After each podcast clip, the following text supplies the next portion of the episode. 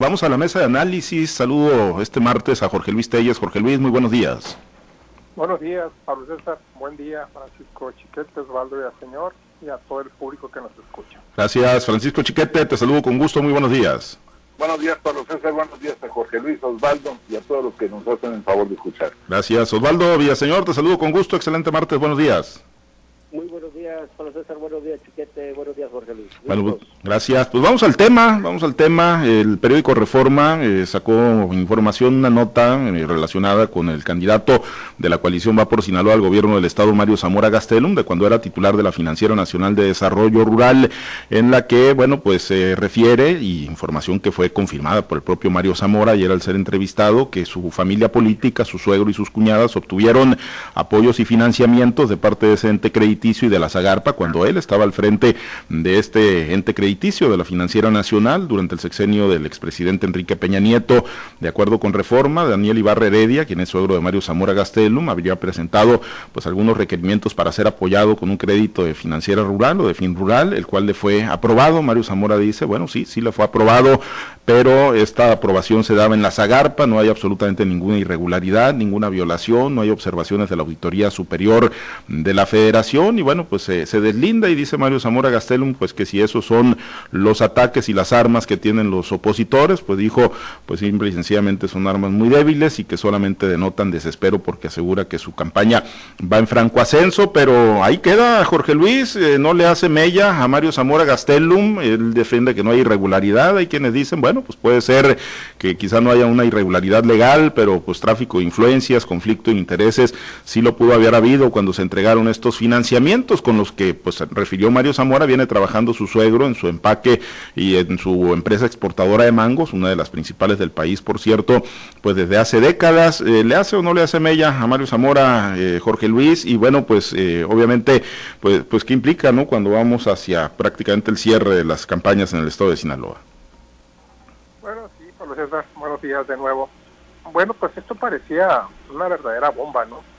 Y en realidad pues no, no lo fue tanto. Yo creo que Mario Zamora tuvo una actitud inteligente al admitir y reconocer pues que era cierto lo que estaba publicando la reforma, bueno, pero ya claro bajo qué condiciones y circunstancias se dio esta se dio este crédito, este financiamiento a favor de, su suegro.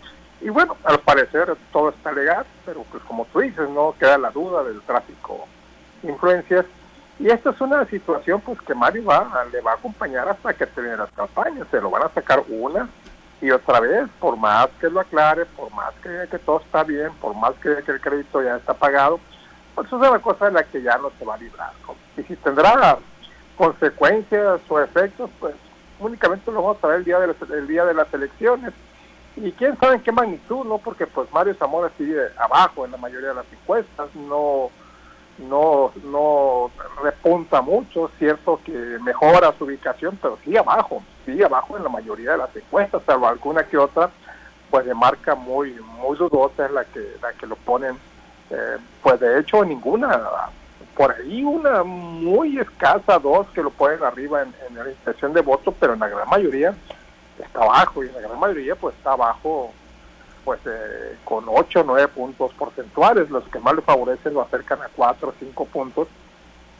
Entonces solo hasta el final vamos a, vamos a saber. Lo cierto es que, eh, por un lado me parece pues una cosa muy sospechosa, ¿no? Que justo en este momento se dé a conocer esta nota, cuando es un hecho que sucedió pues hace mínimo 3 o 4 años atrás, ¿no? Que se aconteció eso y pues evidentemente aquí hay maniobra, ¿no? Es una maniobra orquestada por parte pues de quienes no quieren que llegue María Zamora, por parte de los opositores. ¿Quiénes? Pues, pues quién sabe, ¿no? O sea, no únicamente es Morena Paz el opositor, hay otros partidos también, hay otras gentes que no quieren que llegue María Zamora. Y pues, pues por ahí viene, ¿no? Alguien alimentó esa, esa información, alguien la promovió, alguien la patrocinó y seguramente o posiblemente pues alguien, alguien la pagó. Pues eh, sí le va a hacer mella, ¿no? Le va a hacer mella, por supuesto, ya lo aclaró, ya dijo que todo está correcto. Y bueno, pues este, hay que creerle a la sinceridad de Mario. Creo que fue una actitud inteligente de él, en lugar de, esconderse, de negar, de negar una situación, pues evidente, prefiere dar la cara y enfrentar los hechos y exponerlos tal como son, ¿no? Yo creo que esto debería de ser todos los candidatos a todos los señalamientos que se les hacen frecuentemente y que deberían responder de esa manera, ¿no? O sea, explicar las cosas como son, ciertas o falsas como sean, pero dar la cara. Y en el caso de Mario, lo que yo acredito en su favor es que dio la cara. No se aminaló, no se avergonzó y luego reacciona todavía pues con gallardía, ¿no? Al decir que si esto es lo que tiene en contra de él, pues que siga, ¿no? Que él sabe que él, sabe, que él seguirá adelante que se sacará adelante su campaña. Parte, parte de lo que, de lo que vemos en las campañas políticas y bueno, quizás un anticipo de lo que podamos ver en los próximos días. Por lo pronto ahora, el día de hoy, no creo que Mario se escape de estos señalamientos en el conversatorio que tienen en el periódico El Debate a partir de las 11 de la mañana. Sí, seguramente será tema, ¿no? Hoy en este evento organizado por este periódico en el estado de Sinaloa, Chiquete. Y, ayer mismo, bueno, en la entrevista a Mario Zamora Gastelum se, se ponía, incluso de, de, alguna manera se ponía el guarache antes de espinarse. Decía, bueno, sí, cuando fui titular de Financiera Nacional de Desarrollo fueron miles de millones de pesos los que llegaron en créditos y en ese tipo de apoyos al estado de Sinaloa y seguramente habrá más gente, más personas eh, que tengan pues cierto nivel de, relación, eh, cierto nivel de conocimiento, de amistad eh, con él y que bueno, pues yo no sé si se las van a ir dosificando, ¿no? Porque por ahí hasta candidatos, ¿no? De los que hoy andan en las boletas pudieron haber recibido este tipo de, apoyos o este tipo de beneficios, este tipo de créditos que bueno, de alguna manera, Chiquete, pues yo insisto y te hago el mismo planteamiento, le, le le hacen media fuerte, entró rápido en un control de daños, Mario Zamora reconociendo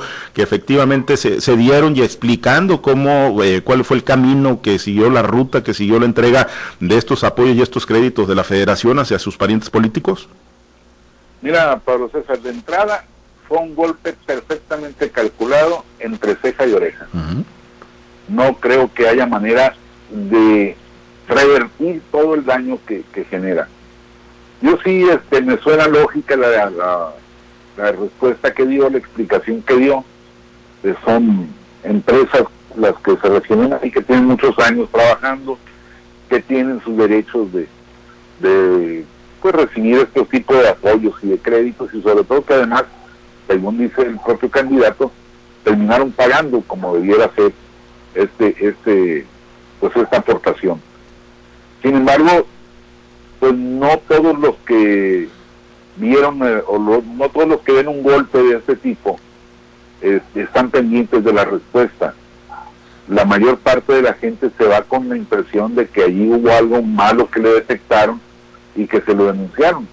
Así que pues el, el, efecto habrá que ver hasta dónde llega, pero pero de que va a haber, va a haber, aunque sea mínimo, pero sí habrá gente que dude ya de esa limpieza de trayectoria que, que Mario Zamora había venido presumiendo y que además no le habían podido mm, desmentir. Yo creo que sí, sí es algo que le, que le afecta. Vamos a ver este, cuál será su capacidad de respuesta, porque la simple explicación, insisto, no alcanza. No todo el que ve una nota de ataque este, la, la, ve la respuesta por razones sencillas los enemigos luego la, divulgan en varias ocasiones, en varias fuentes, y la respuesta no se divulga con esa misma celeridad.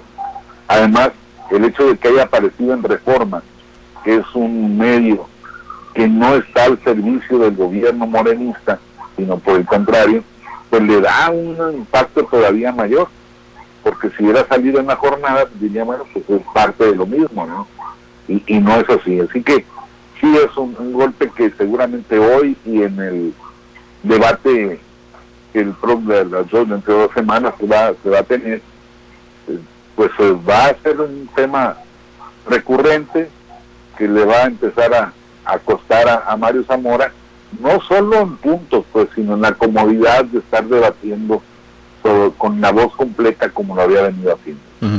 Ahora, Osvaldo, eh, pues le da sentido esto que se reveló ahí a través del Reforma, que se dio a conocer, ¿no? Sobre pues estos créditos y estos apoyos que recibió la familia política de Mario Zamora. ¿Le, da sentido al discurso de, de, Morena de que esa es la razón por la que quieren retomar el poder? Porque pues agricultores también hay muchos, ¿no? Están pues Víctor Godoy, Agustín Peña, está, eh, bueno, pues Germán Escobar.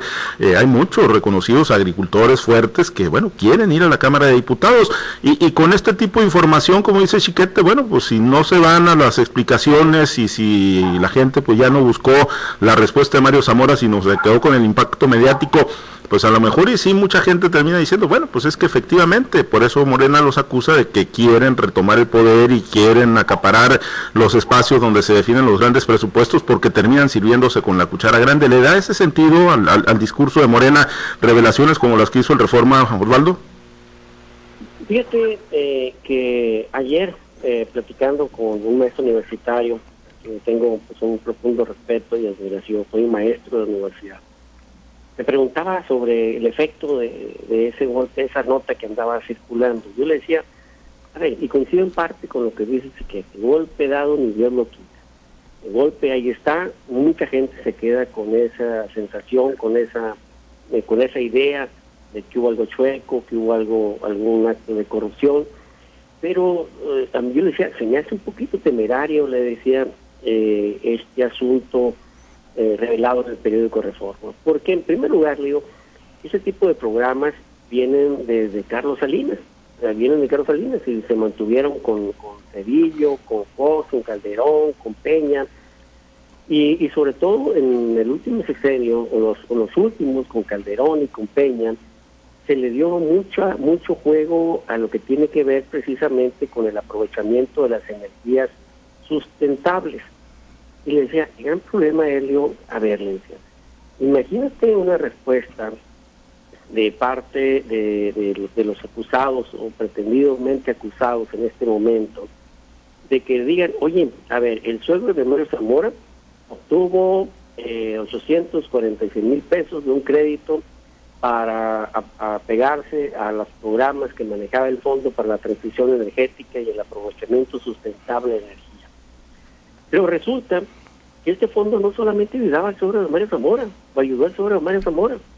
Es un fondo que se creó, ojo, un solo fondo que se creó, pero que ayudó a ejidos, a comunidades enteras para que recibieran un refrigerador, para que recibieran aires acondicionadores, eh, aires acondicionados, televisores o menos, y el que menos podía tenía focos ahorradores de energía y los pagaban a través de su recibo de luz.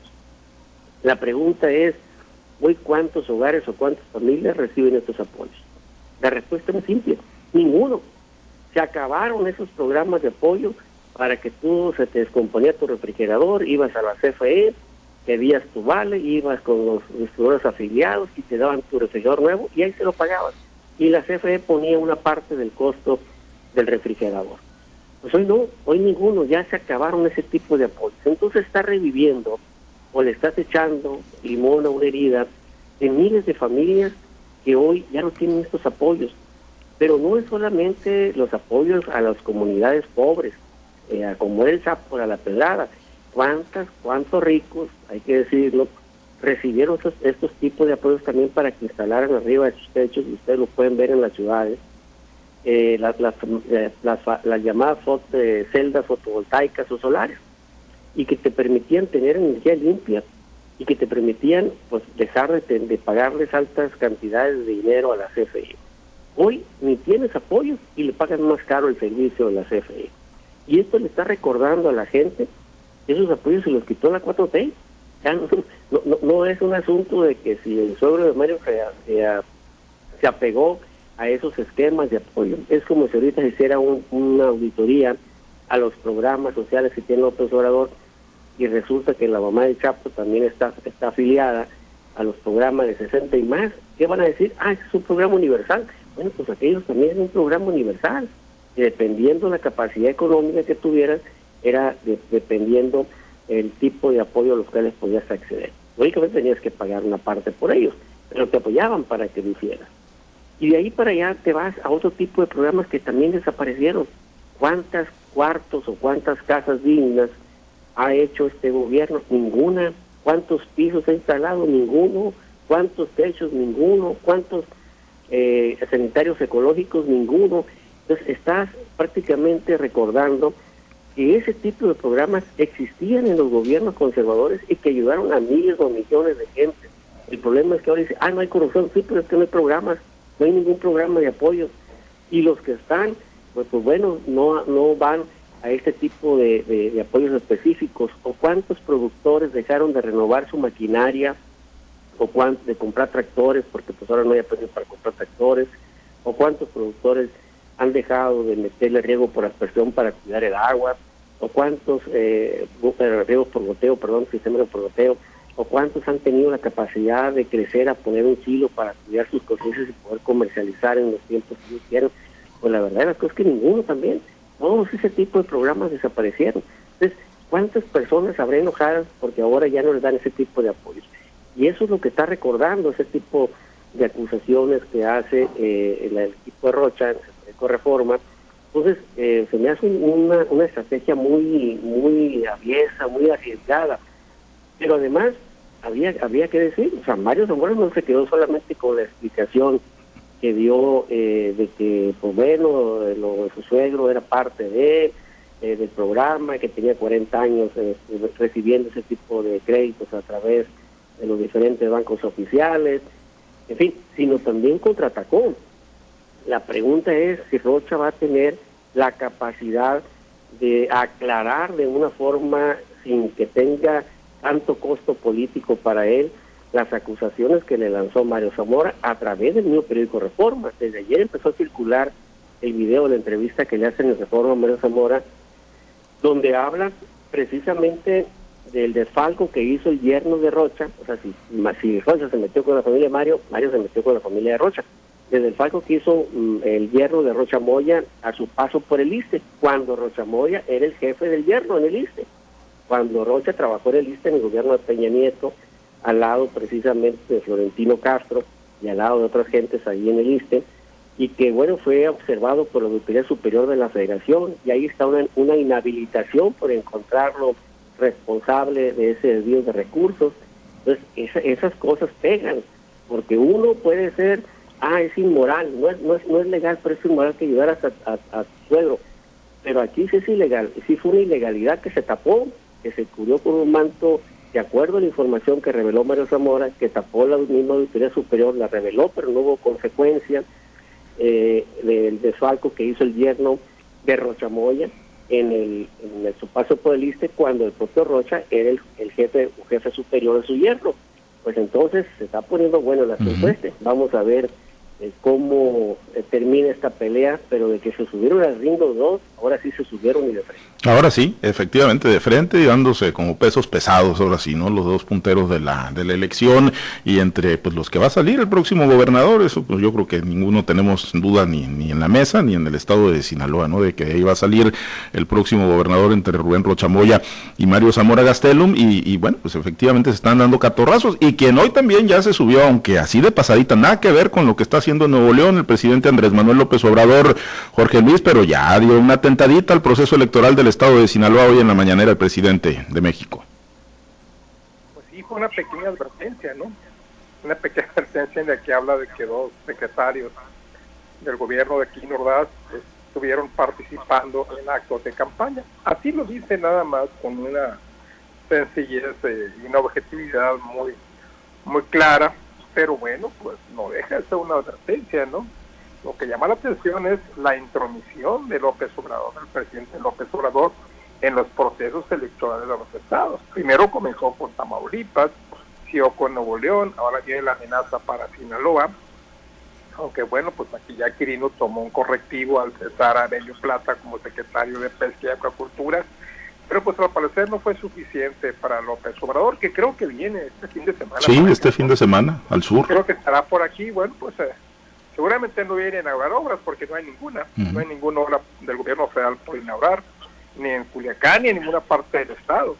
Entonces, eh, pues eh, no sé qué agenda le estarán preparando a López Obrador para que para justificar su venida a Sinaloa, pero pues para mí tiene un alto tinte político electoral el que venga precisamente en estos momentos a Sinaloa, porque ¿a qué viene? A ver, vendrá a poner en marcha los trabajos de, de rehabilitación de las presas, a terminar la carretera Bairaguato-Parral, a poner en marcha las obras que tanto le han reclamado, a poner en marcha los hospitales generales que, se hicieron desde el decenio pasado y que ahí están arrumbados como elefante blanco, que sirva absolutamente para nada a pesar de tanta inversión. Entonces me pregunto, pues a qué viene López Obrador, ¿no? Si no trae un tinte político electoral, esta gira que hace por Sinaloa, pues entonces, ¿a qué viene? Habrá que estar muy pendientes de lo que viene, de lo que va a hacer López Obrador, y seguramente va a tener tiempo para intercambiar muchas impresiones con el gobernador Tino Coppel para aclarar paradas y poner las cosas en perspectiva de lo que viene, de lo que se avecina, y pues quiero pensar más, a ponerlo estate quieto al gobernador Tino pues vamos a ver si, si es eso, si en esta ocasión sí hay mensaje político chiquete, en la última visita pues no, no, no lo hubo, ¿no? Ni fotografía, ni pues nada, ¿no? Que, que revelara que, que, dejó algún mensaje políticamente fuerte en el marco del proceso electoral del presidente, pues viene en lo que es la recta final y viene efectivamente, pues no viene a orar ni una hora, viene a la presa Santa María a hacer un recorrido de, de supervisión chiquete, pero bueno, pues eh, ya con este antecedente de lo que hoy dijo, muy breve, pero que ya tocó el tema Sinaloa y va a dejar algún mensaje político. Digo, siempre se envían, ¿no? La simple presencia de un presidente, pero algún mensaje que, marque línea en la recta final de este proceso electoral, Chiquete. Bueno, yo creo que el mensaje ya está lanzado, este, que el propio presidente dijo, mm, sea quien sea, aún un gobernador amigo como, como el caso de Quirino, está bajo la lupa y está bajo la mira por cualquier cosa que se haga o que se sospeche que haga. Y, después de lo de Nuevo León, pues a mí ya no me queda ninguna duda de que el presidente está dispuesto absolutamente a cualquier cosa, ya no solo a comprometer su investidura en un proceso electoral que no le corresponde, sino a incurrir en acciones de uso de la fuerza pública, de uso, de uso de la justicia y de uso de las instituciones para detener a quienes estén este, obstaculizando el camino de la ratificación o la consolidación de la, de la cuarta transformación que él se ha propuesto llevar a cabo en el país. Yo creo que este asunto de Sinaloa, pues es una advertencia efectivamente de eh, estoy en todo y voy por todo. Pero lo de Nuevo León sí es una cosa gravísima, es una ruptura del orden constitucional flagrante, incluso tan evidente como la, como la prolongación del mandato al, ministro de la Suprema Corte, el ministro presidente.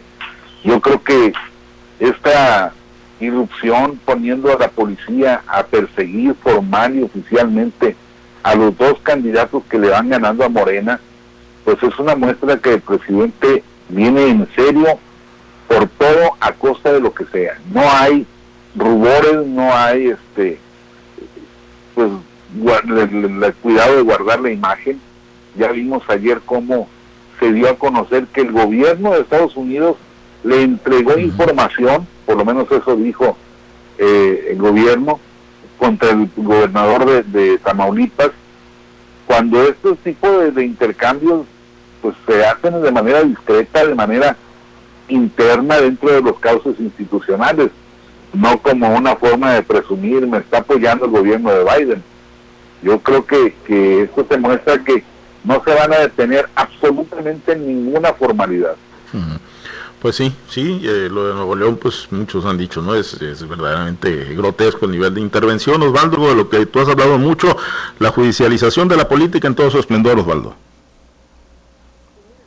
Eh, es algo que está ah, en el día a día, la judicialización de la política y la politización de la justicia. Eso lo estamos viendo un día sí y otro también, hay que decirlo de esa manera. Y bueno, pues la verdad de las cosas es que el presidente está usando ese tipo de información para tratar de ayudar a los candidatos de su partido. Porque recordemos que ese tipo de acusaciones impacta, impacta en el ánimo del electorado. A ver, recordemos, eh, ¿se acuerda aquel candidato al gobierno de, Jalisco, se Zamora, me parece Arturo Zamora, si no lo mal, ahorita me corrigen si no es Arturo, pero Fidel Zamora, que iba ganando las encuestas. Eh, cuando se cerraron las campañas, a tres días antes de la elección, el amigo llevaba casi siete puntos de ventaja. Le dan un manotazo desde la fiscal, desde la, entonces Procuraduría General de la República, lanzan una acusación de tener días con el narcotráfico y se cayó y terminó ganando el PAN la gobernatura de Nuevo León. Y aquí en Sinaloa no veo muy lejos, en el 2010, aquí le preguntó a Jesús Vizcarra, ¿eres o no eres eh, compadre del Mayor Zambada? Y se cayó Jesús Vizcarra. se cayó en los dos sentidos, de callarse la boca y de caerse. Entonces, ese tipo de información, claro, claro que impacta en el ánimo del electorado. La gran pregunta aquí en Sinaloa, ¿seguirán siendo los mismos tiempos del 2010 o del 2004, 2003, no recuerdo cuándo fue la elección de Jalisco, donde el tener día con el narco te lo repudiaba la gente? Hoy, si tienes ligas con el narco, hasta te lo aplaude la gente y te ve como ganador. Hoy se ha hecho un uso, creo yo, excesivo de, ese aval por parte de muchos candidatos, de decir, es que yo tengo el apoyo del narco. Y lo vemos, y lo estamos viendo en el día a día eh, en muchos municipios o de muchos candidatos a quienes se les está relacionando. La pregunta es, ¿cómo lo ve ahora la gente? ¿Lo ve en la misma señal de repudio como se vio en el 2010 con Vizcarra, como se vio en Jalisco con el señalamiento a otro candidato? Y lo decimos porque váyanse a Sonora Alfonso Brazo le han dado por ese lado y con todo y que ha caído las encuestas se mantiene como una segunda opción, pues no se ha derrumbado. Aquí en Sinaloa pues también ha habido señalamientos de candidatos hacia otro candidato, nada que se ha aprobado, nada que se ha sido un golpe espectacular como ha sido así en Sonora, pero los señalamientos ahí están. La pregunta es cómo lo ve el sinaloense en el 2021. ¿Lo ve igual que el 2010 o lo ve de manera diferente? Muy bien. Pues es parte del juego. Pues sí, está jugando también ese tema, influyendo mucho y vamos a ver qué efecto tiene el próximo 6 de junio en el ánimo de los electores y obviamente pues ver lo del presidente, ¿no? López Obrador, que tanto continúa o si nada más pues queda en, en esto que decía Chiquete, hay una advertencia, trátese de quien se trate para el estado de Sinaloa. Por lo pronto nos vamos, Osvaldo, excelente día, muchas gracias. Excelente vamos a ir inicio de semana. Pues no, pues semana. no, no, no, no, martes, martesito que parece el lunes. Gracias, Jorge Luis, excelente martes. Gracias, Chiquete, muy buen día. Buen día, se vino con el avión de la fiesta. Sí, anda con el avión de la fiesta todavía. Pues saludos para todos. Doble, doble. Doble festejo, bueno. Lunes que parece, digo martes que parece lunes. Nos vamos, muchas gracias a los compañeros operadores en las diferentes plazas de Grupo Chávez Radio. Muchas gracias, Herbert Tormenta, por su apoyo en la transmisión para Facebook Live. Nos despedimos, soy Pablo César Espinosa. Le deseo a usted que tenga un excelente y muy productivo día.